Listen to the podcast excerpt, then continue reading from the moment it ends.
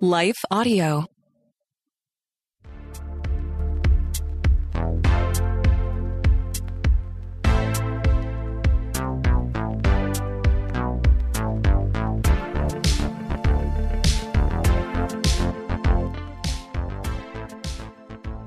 Hey, welcome to the Happy Rant Sports Podcast. I am Ted Kluck, joined as always in studio by my good friend, my partner in sports radio, Barnabas Piper.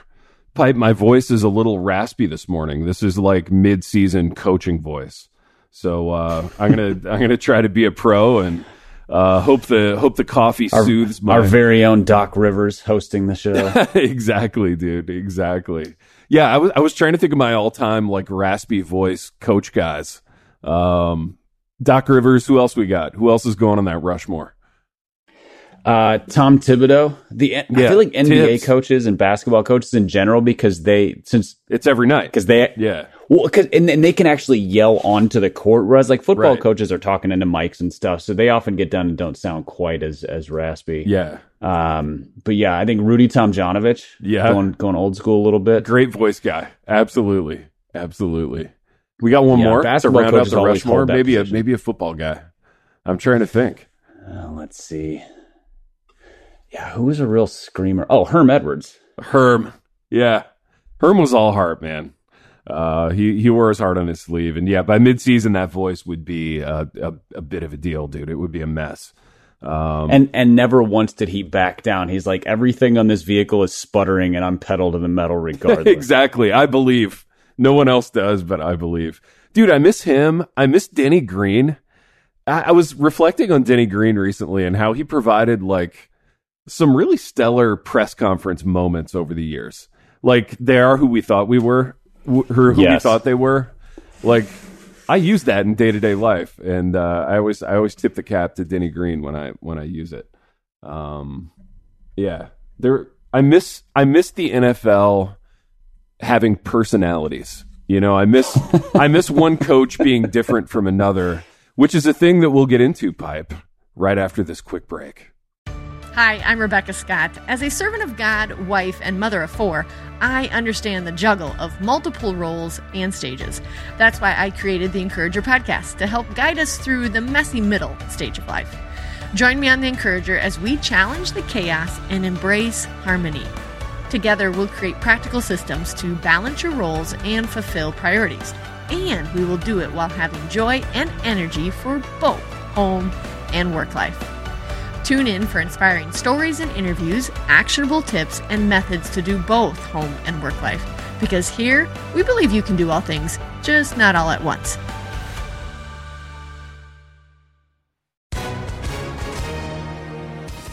Hi, everyone. If you've been injured in an accident that was not your fault, listen up. We have legal professionals standing by to answer your questions for free. Call now and find out if you have a case and how much it's potentially worth. Call 800 497 4410. I'm here with spokesman John Wolf. So, John, tell everyone listening who should call right now.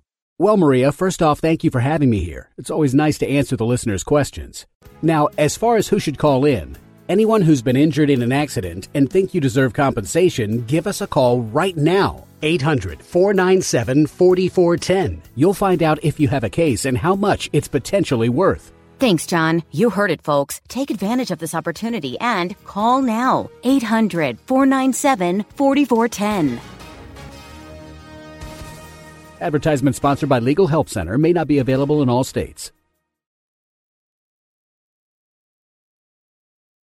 All right, we're back. We're going to talk some is the NFL good in general this season and we're going to play a little game called Are They Good? So, we're going to go team by team here in a minute, but kind of on a high level pipe, how much are you enjoying the NFL this year? Like is it a good product? Where are you at on that? Uh, it, no, it's not a good product. Like we we've reached the point where it's kind of shocking when, uh, when there's a really good game. Yeah.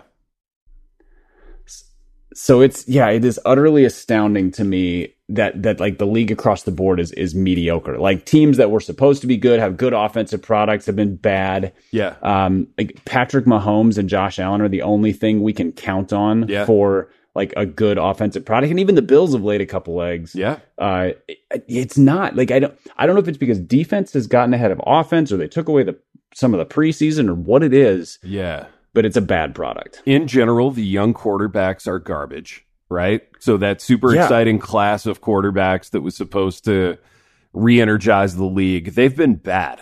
Um, Justin Fields is terrible. Uh, he he can't hit a wide open receiver in the flat. Um, He he looked like a professional quarterback against the Vikings, which might say more about the Vikings. Like he didn't look good, Yeah. but he looked like he belongs on an NFL field. So that was a thing that happened. quarterbacking is down all across the league, which is kind of a fascinating thing. And when we play, are they actually good? We'll get into some of that, you know, with with the quarterback situations that five weeks ago I think people felt really good about. You know, I mean, if you're a Bears fan, there was there was kind of nothing to to feel good about, but at least you felt like we've got Fields yeah, and we could put the rest around it. But now, you know, five weeks in, that looks bad. I'm still not sure if Zach Wilson is any good. Um, Trey Lance is, you know, down for the season, but it didn't look good before he went down. Tu- Tua was showing flashes, and then Yeah. you know he's somewhere between out for a while and his career is over. Yeah, you know, it, it is in the balance in that way. And yeah, you're kind of looking at it going, gosh, how many of these teams, what percentage of these teams actually have good quarterback situations? And it's probably less than a third. Um, you know, you've got Geno Smith playing really good football this season, which no one saw coming. well, and the weirdest thing for me, I mean, it's it, I have I, I'm probably overly you know rubber stamped this, but Mm-hmm. uh, my loathing for Kirk Cousins is well known Yeah. as the Vikings quarterback. Yeah. Things are so bad that I'm like, maybe we're actually in a decent spot. Yeah. Well, and he's, Like, he's He, playing. he actually he actually looks solid. Yeah, he looks solid by nature of how bad everyone else looks, I think. Because he hasn't been that great. No, But- he hasn't. You know, not being that great is kind of his thing. You know, and if if everything else is bad and if and if the pieces around him are decent, then that might be enough. So I want to talk about an aspect of the product being bad. And it's something I've noticed over the last few years, and it bothers me.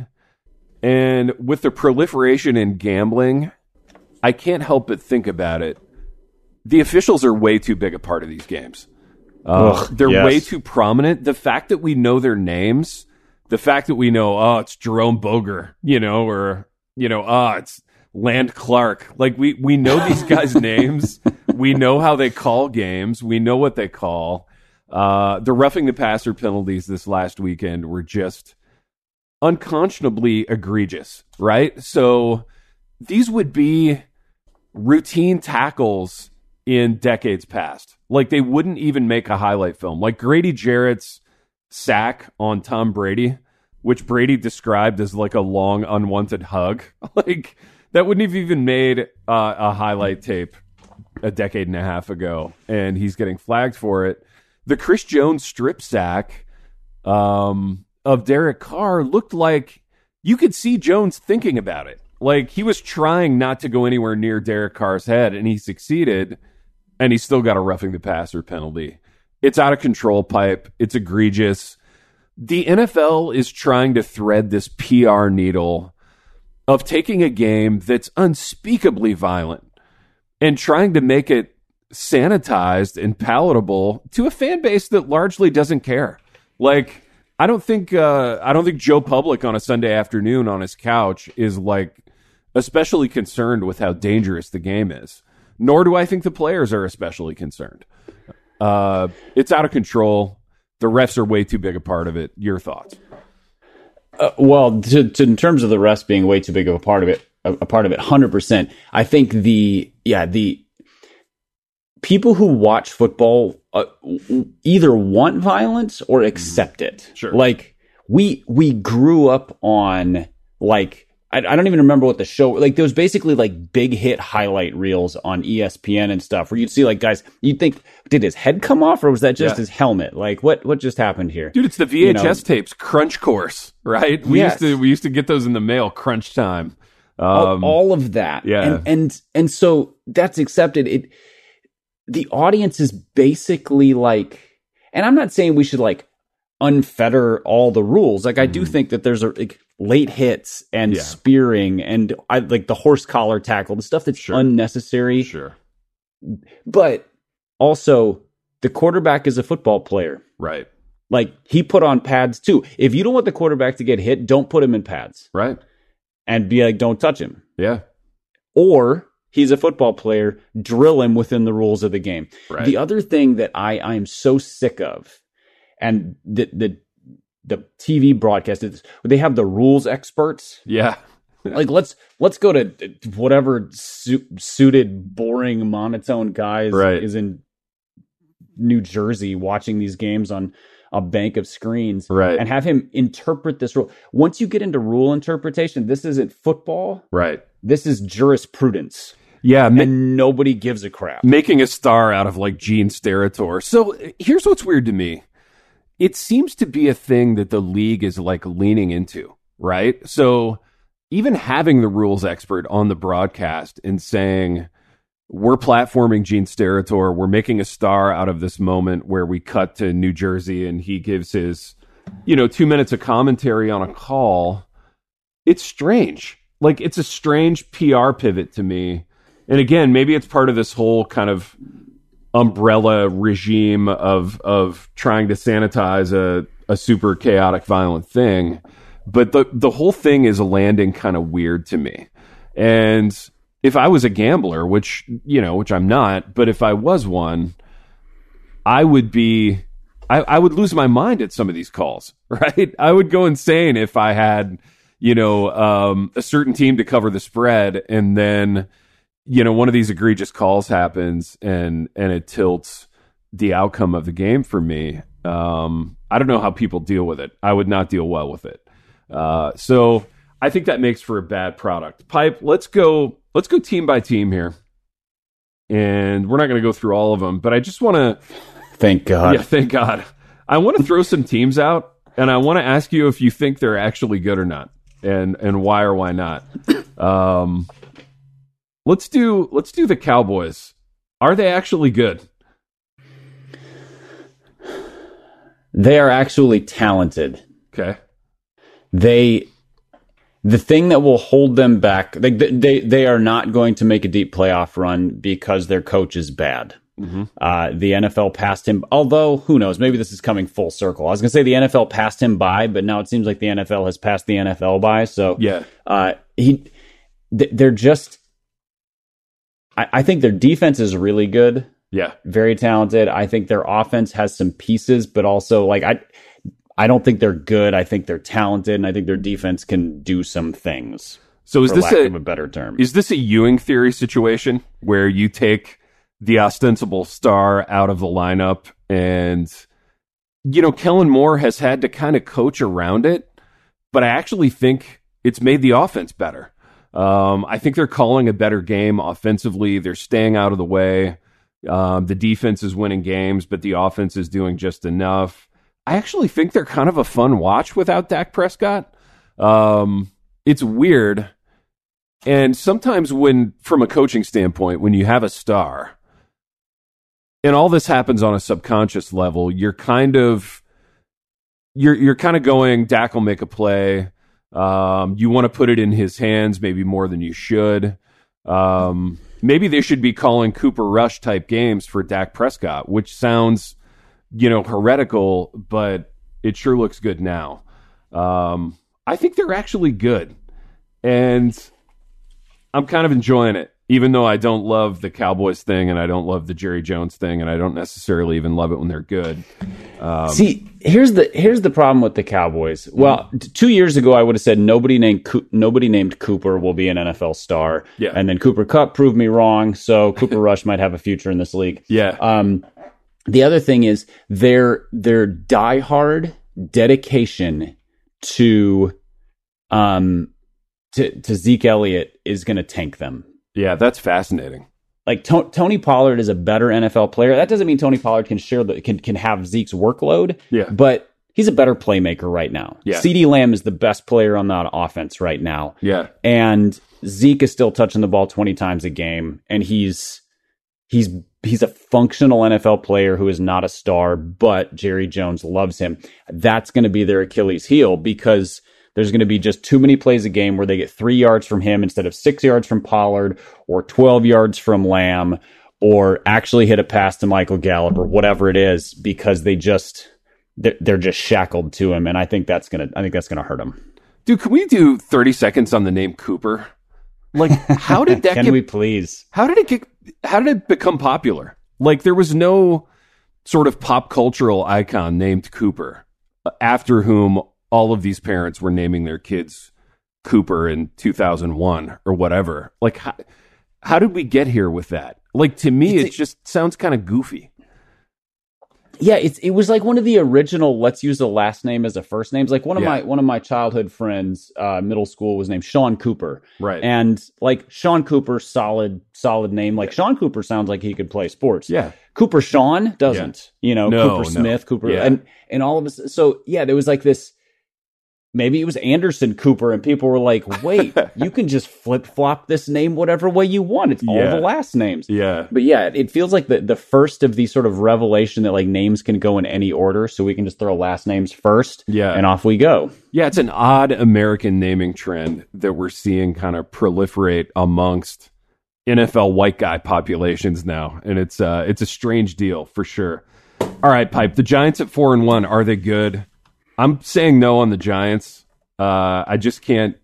I can't get there. I've got to think. Here's the thing. I doff the cap to Brian Daboll and what he's doing with the offense. I've actually watched a lot of a lot of their games because I'm curious. Um, their offensive line is pretty competent. Like Evan Neal is getting better. Um, their left tackle from a couple of drafts ago is really playing well. Um, they're running the ball a ton with Saquon. He's finally healthy. That's great. You know, they're rolling out these huge, like three tight end sets and playing with one receiver. I kind of like it, but I think defenses are going to catch up. And if they make it a drop back game and put the ball in Daniel Jones' hands in any kind of a significant way, they're screwed. Um, your thoughts on the Giants quickly? Pretty much total agreement with you. I, I think Daboll has he's doing a phenomenal job with what they have, and what they have is not good enough. Daniel Jones is not a good quarterback, and they have no wide receivers to speak of. And in and in, in the NFL today, you can't win long term without those things, which means they're a year or two away of roster building away from probably being, you know, competing with the Eagles in that division. Yeah. Um, but that being said, Daboll's doing a great job with the limited stuff they have, and I will say it is great to see Saquon Barkley being a star again because he's, He's fun, really to, fun watch. to watch. Yeah, he's a really, really fun watch. Um, I still hate the Eagles, even though they're the Super Bowl champions ostensibly this year. Everyone has crowned the Eagles. I don't. Um, I don't think they're the Super Bowl champions. I think they, their limitations. There, there are still limitations on their offense. If their offensive line stays healthy, that that will go a long way. But uh, I will say, my running back who throws comment on Jalen Hurts from from a, our season preview may turn out to be wrong. Yeah. he he seems to have taken a big step yeah, he looks good. um, in terms of being a competent thrower on top of being a really good runner. And you know what? To that point, like you love to see a guy get better.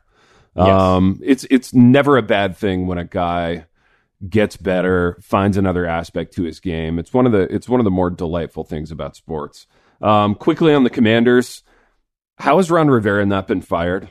Kind of in the last ten years. Like I feel like all he's done is be mediocre. And because their owner is hiding on a yacht so that he doesn't get brought to trial for whatever his most recent wrongdoings are. that is true. you know, th- that is it is a heinously dysfunctional franchise Yeah. a you know amusing from a distance, but also like oh this is so bad kind of way. Yeah, and the narrative is always, "Oh, Rivera's such a great man. You know, he's such a good dude."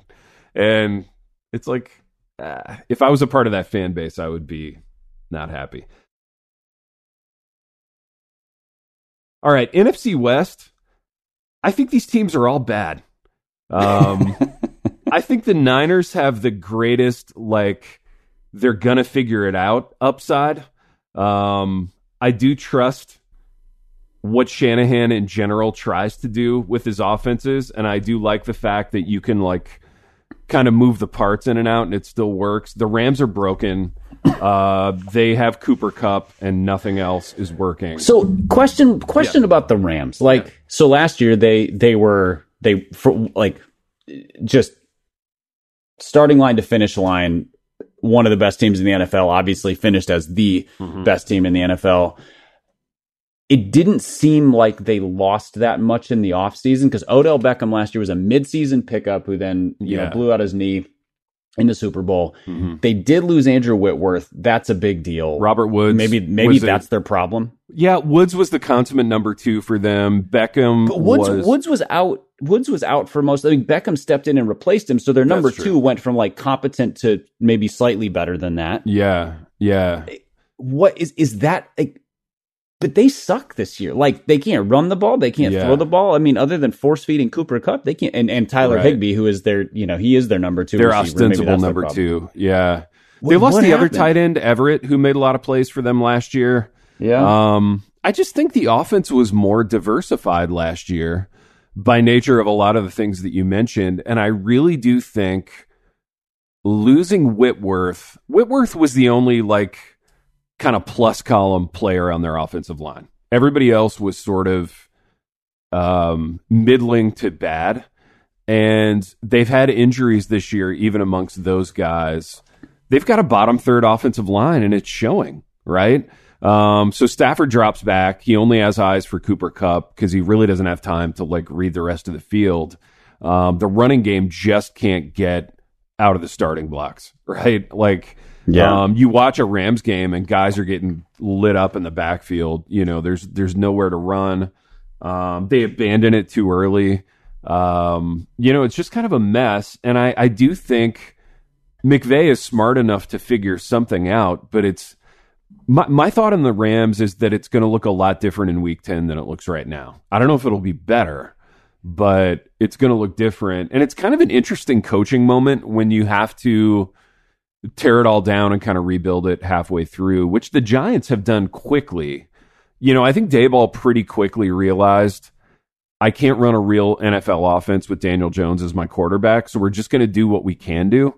And it's working for now. They might look a lot different in week 10 after defensive defenses have caught up, but um, yeah, I think I think they'll look bad. Yeah, I think they'll look bad. I think the Rams could look good if they figure something else out.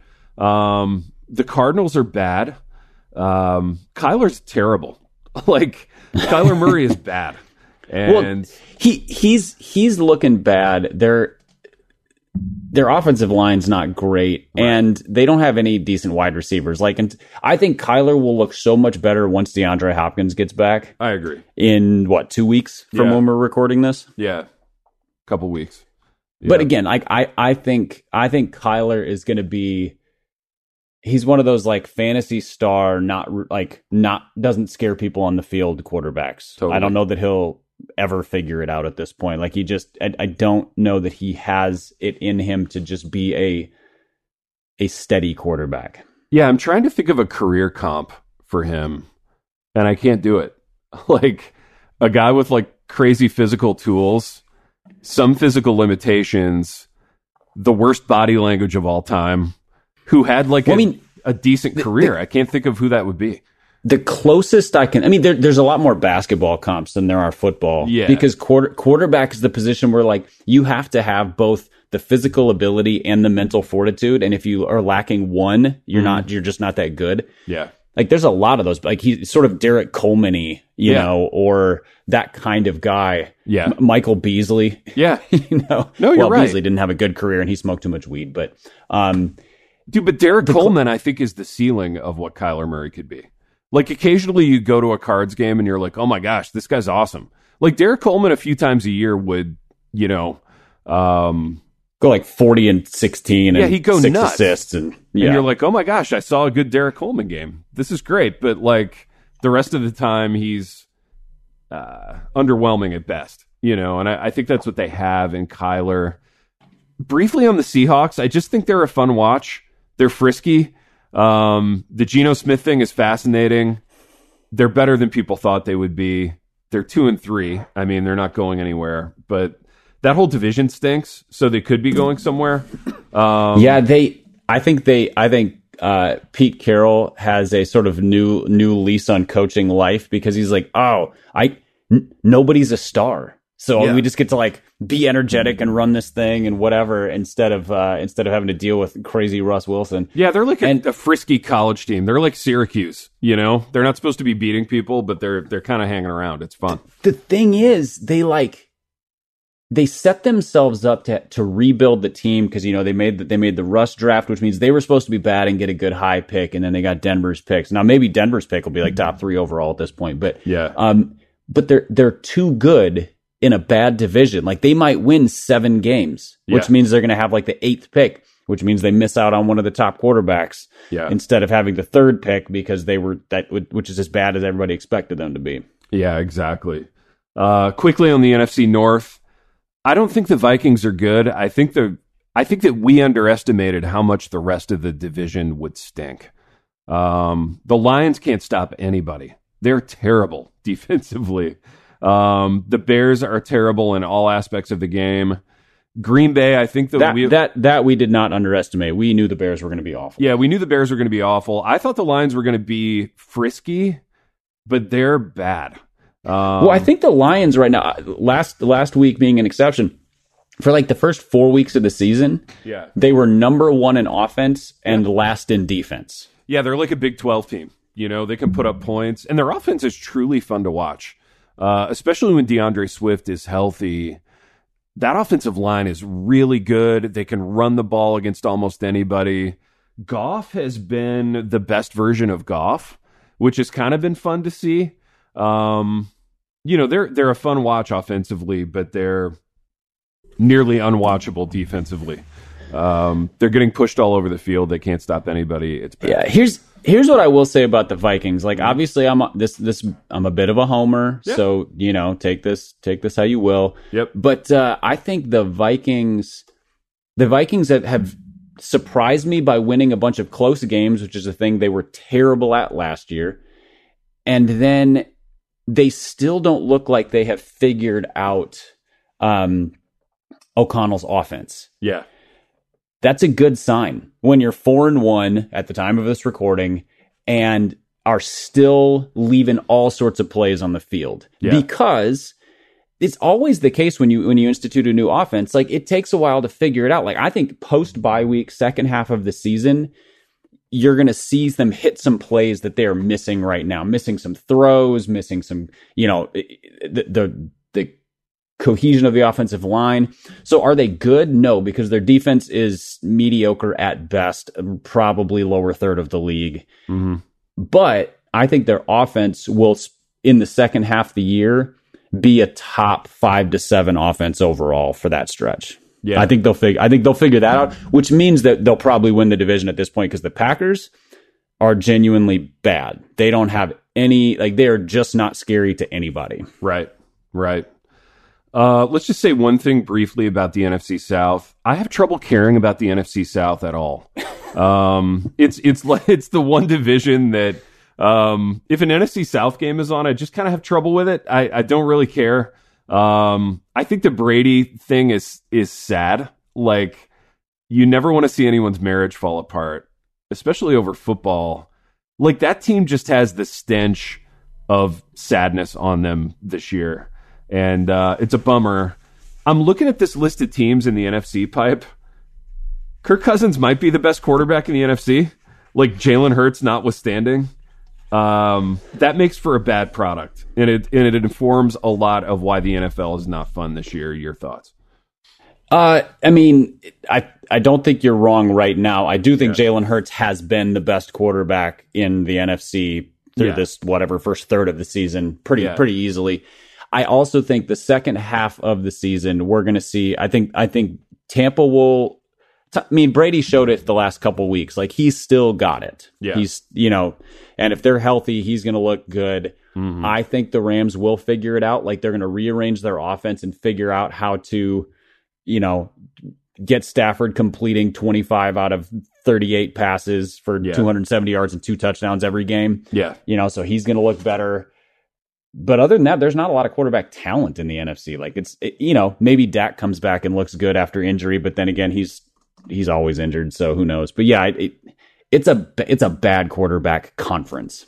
Yeah. I'll tell you what I am here for, though. Um, and this is just a narrative thing that I kind of enjoy quarterback controversies. Like, who knew that Cooper Rush would like push Dak Prescott and that there would be even the even the rumbling of that? Uh, we've got one in New England with uh, with Bailey Zappe and Mac Jones. Zappe has looked kind of competent, kind of frisky. Like you you saw why he burned, you know, one double A college football to the ground at I guess Western Kentucky is not one double A. They're they're the real thing, just uh, in a small conference, Like whatever Big Sky conference Yeah, or whatever it is. conference or How- whatever. But How long until how long until the Panthers offer like a fourth round pick for for Cooper Rush or you know you know a fifth round pick for Bailey Zappe and like collect another quarterback to add to their stable of guys who don't deserve to start? It's a great question. And like the Baker Mayfield thing, I was bullish on him. And maybe I'm just a sucker for like quarterback reclamation projects.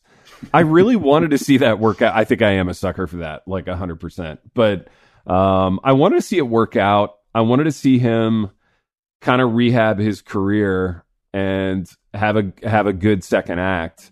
Um, but it's it's not looking hopeful in that regard.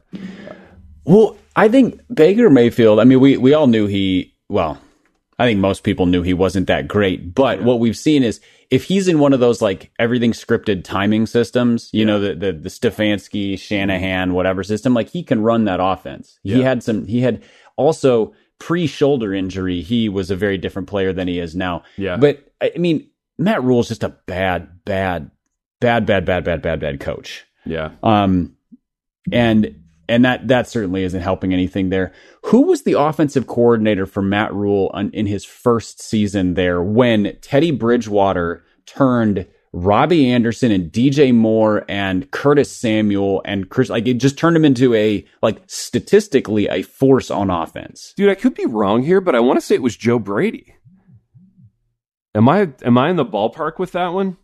That Um, sounds right. Who- yeah. Uh, came from LSU. He came from LSU, right? and he Yeah. kind of engineered the the Joe Burrow sort of magical season at LSU. And then and then they fired him after one year where like Teddy Bridgewater, consummate like borderline starter backup, looked Yeah, good, exactly. Put up numbers all over the place, and then they've been they've been progressively more and more terrible since then. Yeah, no, it's it's a it's a real head scratcher.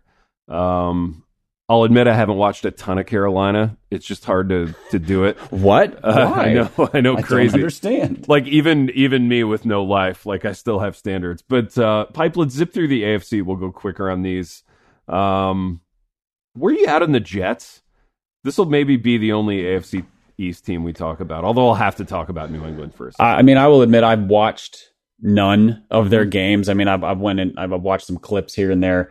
Yeah. Um, they, I think they've done a good job roster building around Zach Wilson, and they will be as good as Zach Wilson is or is not, and TBD. Yeah. I mean, I think two-headed monster at running back it's fun Yeah. Breece hall michael carter they're deep receiving corps. Yeah, deep receiving corps, adequate at tight end. Offensive line wise, they've had all these injuries, but they've kind of Yeah.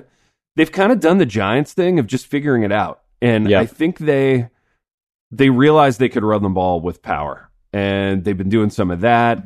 Um, you know, their off their play caller, if I'm not mistaken, comes from the Shanahan tree. You can see elements of that starting to work now, and the play action game starting to pop now. They could be frisky. I'm kind of enjoying the Jets thing. They're they're Yeah, not a bad I- team to watch. I'm a little worried that they have their own version of Kyler Murray minus the running. Yeah, I think kind of a great plays can't play in structure. I mean, I again, he's Hmm. so young and has and is so inexperienced. That's an utterly unfair thing to say. yeah. But I'm a little concerned. Yeah, I think if you're a Zach Wilson apologist, you're you're withholding judgment for now, um, and you're talking about things like sample size, and you're comparing him to guys who he'll never be. But Um, I, I feel a little more bullish on Zach Wilson than I do on Kyler at this point. Um, Patriots. All I want to say about the Pats is that defense is good, dude. They've only given up 98 points. If they can figure out even uh, a semblance of an offense, they return to being competitive in that division. Uh, competitive enough to beat Buffalo, probably not, but competitive. Uh, AFC West. Everybody's disappointing except the Chiefs. This was supposed to be the NFL sort of, you know, uh, luxury car division. This was going to Yeah. be like the the supercar of the NFL. Everybody stinks except the Chiefs. I'm not a Chargers guy. I've never been a Chargers guy. I don't believe in Staley. Uh, they shoot they shoot themselves in the foot too often. I I think their biggest issue. Well, I mean, I, their defense has been worse than than anticipated because they they brought made a bunch of big additions and whatever. Mm-hmm. They're always injury bitten. Like nobody is more snake bit than the Chargers, and their offensive coordinator's an idiot. Like Right. cut Justin Herbert. Like he should be Josh Allening out there, and instead Absolutely. he's and, and instead he's you know Jimmy Garoppoloing. Yeah, he's Jimmy. He's he's Joe Flaccoing, right? Yeah. Um, and he he has Flacco esque size in that he's giant and he has a huge arm, but he could also run. Like, But he's he's mobile and he makes great reads and he throws the best deep ball statistically. At least he did as a rookie, Yeah. which is wild in the game. And and they and I, I know they've had some injuries on wide- at their wide receiver position, but still, like, let the man cook. Like, Yeah. don't let Russ cook. Let Justin cook. I agree. Speaking of Russ, help help me with this psychologically because you're a pastor. How come I'm enjoying seeing Russell Wilson suck so much? Um, ostensibly, he's a believer. Because Russell Wilson exudes one of the most unlikable vibes in I agree. in the NFL. And I don't that don't this isn't terribly pastoral, but like mm-hmm. here's pastoral. Pride goes before a fall. Yeah. we'll just you know, there you go, Russ. Anytime anyone who's like super high on themselves and it's obvious, like whenever that guy struggles in my flesh, I can't help but kind of be delighted. And um, that's that's where I'm at with Russell Wilson. Here's the thing. It's not just that he's high on himself. Like I think you and I both kind of like arrogance in sports. You Yeah, know, from certain types of guys, though, you know. right. But Yeah. Russ is like faux humble. Yeah, I You know, he's the humble. he's the rise and grind guy, not the like I'm gonna beat the world to a pulp guy. Like that Yeah. guy, I kind of dig. I'm I like, dig that okay, guy You too. know, if, Yeah, yeah. if you lose, you lose. But like, I, I kind of Right. like the guy who's just in your face. Whereas Russ is, you know, it's all about the team and all this. And you're like, no, it's not. You're you do everything you do is utterly performative, and you're absurd. I wish the Raiders were better. I was excited about the Raiders thing. Um, I could see I could see them turning around. One thing about the Yeah. Raiders that is really fun is that they figured out that Josh Jacobs is good yeah. if you include him in the passing game. hmm and uh, and don't just run him, you know, behind the guards every single play. Yeah, no, I agree. Yeah, I, I think they're going to figure it out. They're going to be a great like stretch run team. And look, I mean, if the Chargers and Broncos continue to underwhelm, like the Raiders put some wins together, they're right back in it. Uh, I think the Ravens are good. Um, I enjoy the Ravens. I enjoy watching them do what they do and figuring stuff out. Harbaugh's another great figure it out coach, and um, their defense is a little less uh, menacing this year with Wink Martindale having having moved on. But um, I still like the Ravens. I think they're good. Yeah, I think I think the Ravens will probably, barring further injuries, I think they'll get better as the season goes along because because that's what they they just what kind of they, like you said they're a figure it out team and Lamar can do anything. Like I know Yeah. he's he's he's not Jalen Hurts where he's Right. primarily running. Running is one of his weapons, but he's a he's a really good quarterback. Yeah, AFC South. This is a weird one. Um, as much as we enjoy hating on the Titans on this program, they are also a great figure it out team, and they manage to do it, and they never panic, and somehow they end up being three and two after looking like abysmal to start the season. Yeah. Tip of the cap to Vrabes and the Titans. They do a good job. You know, I, Um, yeah, I had a friend who I said they were going to stink this year, and he just shook his head and he goes, "Nah, man, Vrabel's got a floor." Mm-hmm. He uh, he's too good of a coach for them to stink, and I didn't agree with him. And uh, I don't. I wish I remembered which friend it was. Uh, if you're listening, you know who you are, and you were right. And he's a he is a better coach than I thought. And yeah, I don't understand how they're even remotely competitive, but here we are. Yeah. No, I agree. Um, the Colts are a disaster. Like, you look at the Colts record, if you were just to glance at it, you go, oh, that's a middling, mediocre team. They're actually a disaster. Like, watching a Colts game is painful. Um, yeah, how? How is it so? Like, they don't have a bad offensive line, although they're playing terrible this year. They are. They have decent weapons. Jonathan Taylor's really good. Matt Ryan, uh, unless he's just washed, but I don't think he's washed. He's certainly not more washed than Phillips Philip Rivers was two years ago. Yeah.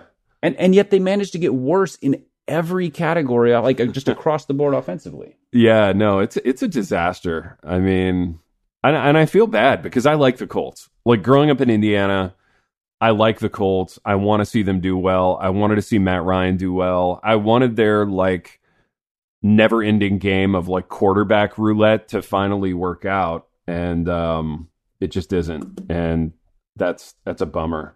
Um, there's a lot more quarterbacking talent in the AFC just as I scroll through these teams.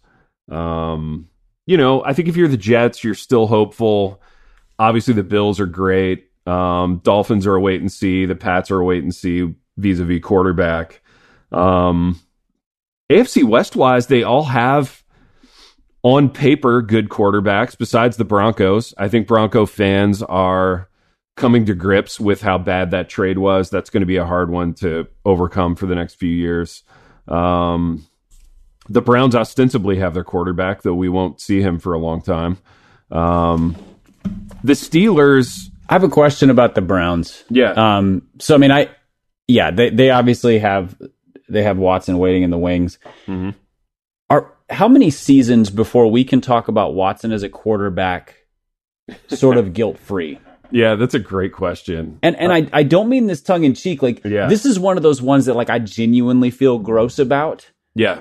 Because all the accusations against him are so bad. Like there there are other jerks in the league and we talk about them mm-hmm. all the time just as football players, but this feels different to me. So like Right. how long until it's sort of like this is just football? Yeah. Or is this sort of a like he's just going to be sort of a he who shall not be named henceforth and forever? Yeah, it'll be interesting to see how the national media handles that. To me, he kind of falls into the category of someone who really intrudes on like your process of enjoying the game, right? So a big part of being a fan is being able to talk about your team's quarterback either uh, affirmatively or or otherwise, right? But Yeah, or yeah, you you want to hate him for the right. Like I dislike Kirk Cousins for football reasons or personality reasons, not wrongdoing reasons. There's no guilt Exactly. there. Yeah, yeah, that's right. So if you're a Browns fan, you're really in this catch 22 of like, you're not allowed to publicly be hopeful about Deshaun Watson. And everything is public now, right? So, like, you know, if you're a Browns fan, you have a Twitter or you have some other social media platform where the bulk of your conversation takes place, and you're not allowed to be hopeful. Um, so that takes like a huge percentage of the fun out of it. And yeah, I mean, he's really uh, an uh, a, a sad figure in that way. You know what I mean? And even stuff like jersey sales and all the stuff that typically comes with the mantle of franchise quarterback. Again, there's kind of no precedent for this. There's kind of no precedent for we have a guy with an egregious track record in the public eye, and we're doubling down on him. And we're asking the fan base to get behind him and treat him like a like a number one franchise quarterback in in spite of all that he's done. I mean, the only the only sort of analog I can think of to this is Michael Vick after he did time for the dogfighting. But that honestly seems like apples and oranges. And also, he Yeah, was on it- the back nine of his career, and It, it it seems totally apples and oranges because I mean, it a it was dogs, which is really Yeah. different than people. Yeah. and he he paid the price for his, and he paid the price as an example. Like they made an example out of him. they did. So there's there was a, so much going on there that you're like this. There's he almost faced injustice for his crimes in some Mm-hmm. ways. Whereas like it feels like Watson hasn't yet faced justice. Yeah. And yeah, there's I'm trying to think if there's any other I mean, it would be like I don't know, like hiring OJ Simpson as your PR man for your team or something. You're like, ah, this is gross. Yeah. No, it, it does. It just feels gross. And I honestly, I think about it every time I see Cleveland on TV, and I feel, I feel bad for the fan base. Yes, I feel terrible. I have some, yeah, I have friends who are Browns fans, and I'm just Right. like, I don't. Well, you and there's, can't root for him, and and but how long can you just sort of be mad and hate? yeah, and there's no obvious way forward, right? There's no obvious. Well, we just wait till you know such and such happens, and then we'll be good. You know, it's gonna, it's gonna kind of hang around, and you you hate it for all parties involved. All right, pipe. I got to go in like three minutes, but I want to hear what you're reading, sportsbook wise. Um, I just finished reading uh, "Education of a Coach" by David Halberstam about Oh, so uh, about Belichick's kind of rise, but Yeah. it. I I am a total sucker for origin stories. Yep. And that's what this was. Like it's you know, it's dated. I think it dates back to like after their first three titles out of the Yeah. 77 that Belichick has won. Yeah. Um, but the the story of his dad Mm-hmm. and the growing up as immigrants, yeah. um, and so forth, all of that stuff was phenomenal. And of course, Halberstam, when he's throwing his fastball, Yeah. has always been one of the best sports writers. So I finished that one not too long ago, loved it, thought it was brilliant. And even if you dislike Belichick, I, I there was just whole segments of his career that I didn't know anything about. So the Yeah. like the 1970s and then and then kind of his his relationship with Bill Parcells Yeah. and then realizing he coached with Bill Parcells three different places. I didn't know that either. So it was, yeah, really, really, really good. And then I'm very slowly making my way through one called the Baseball 100 by Joe Okay. Posnanski. yeah. Um, nice. Posnanski, when he's writing on baseball, is he he's might be my favorite baseball writer. Just absolutely phenomenal.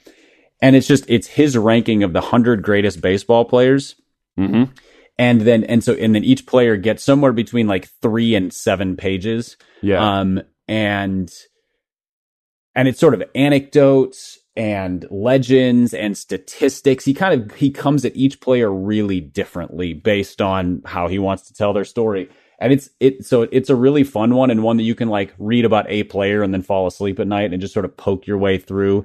yeah. So it it even has the pacing of a baseball game where you're like Yeah. periodically something very exciting happens, but then there's just sort of this beautiful sort of rhythm and chill and and uh, um, kind of ambiance to the thing. Dude, that's such a good time. And Halberstam, I agree 100%. He has one of the best sports book fastballs of of anybody doing it. And he kind of catches that real literary writer meets sports guy kind of lightning in a bottle. Um, like Jeff Pearlman's books are really fun. They're really well researched, but they're they're they're not amazing. You know, the writing isn't memorable. Um, his his kind of whole deal is he just interviews like you know four thousand people for every book, and it, and the result is a good book. Like I'm reading his Laker Dynasty book right now, and uh, it's a really fun read. A lot of interesting stories. I feel like Jeff Pearlman is a you always learn a couple of new things guy. You know, like oh I didn't know that, or I didn't know there was you know, Spencer Haywood had like that kind of a cocaine problem, and I didn't know that like eighty percent of the league was, you know, doing coke in the late the late seventies, early eighties. Like, so he brings clarity to a lot of things, um, but it's not just like riveting writing, and you're always getting like uh, a whiff of his politics every couple pages. He can't help himself. He's kind of like a dog on a chain. Um, but I'm He's I'm he's kind of investigative journalist in terms of what he leans into, right? Yeah, he is, but he leans into fun things. That's the thing. Like his instincts on what to write about, and maybe this is just for me, right? Like maybe essentially he's writing books that I think are interesting. He's almost never wrong. Like he wrote um he wrote one on Walter Payton, which of course that was catnip for me. Uh, he did one on the USFL, same thing. Um, he did one on like the 90s Cowboys that was a really fun read. Like he just picks these kind of iconic stories for which there's a little bit more meat left on the bone. You know what I mean? He's a, he's a a masterful like find the angle guy. and Yeah, um, yep. he's he's really good at that. He's really good at drawing out stories. Um, yeah, so I enjoy his books in spite of the like politics every couple pages because he can't help himself. But um, anyway, good to have a uh, another good sports book kind of on the nightstand to uh, to to be engaged by. Pipe, we've we've done what we always do in this program, in that we've wandered to and fro throughout some NFL stuff. I hope the league gets better. I hope the product gets better. Um, but this product, I don't know if it's good or bad, but we keep doing it, and I enjoy doing it. Hopefully, you guys enjoy listening. And until next time.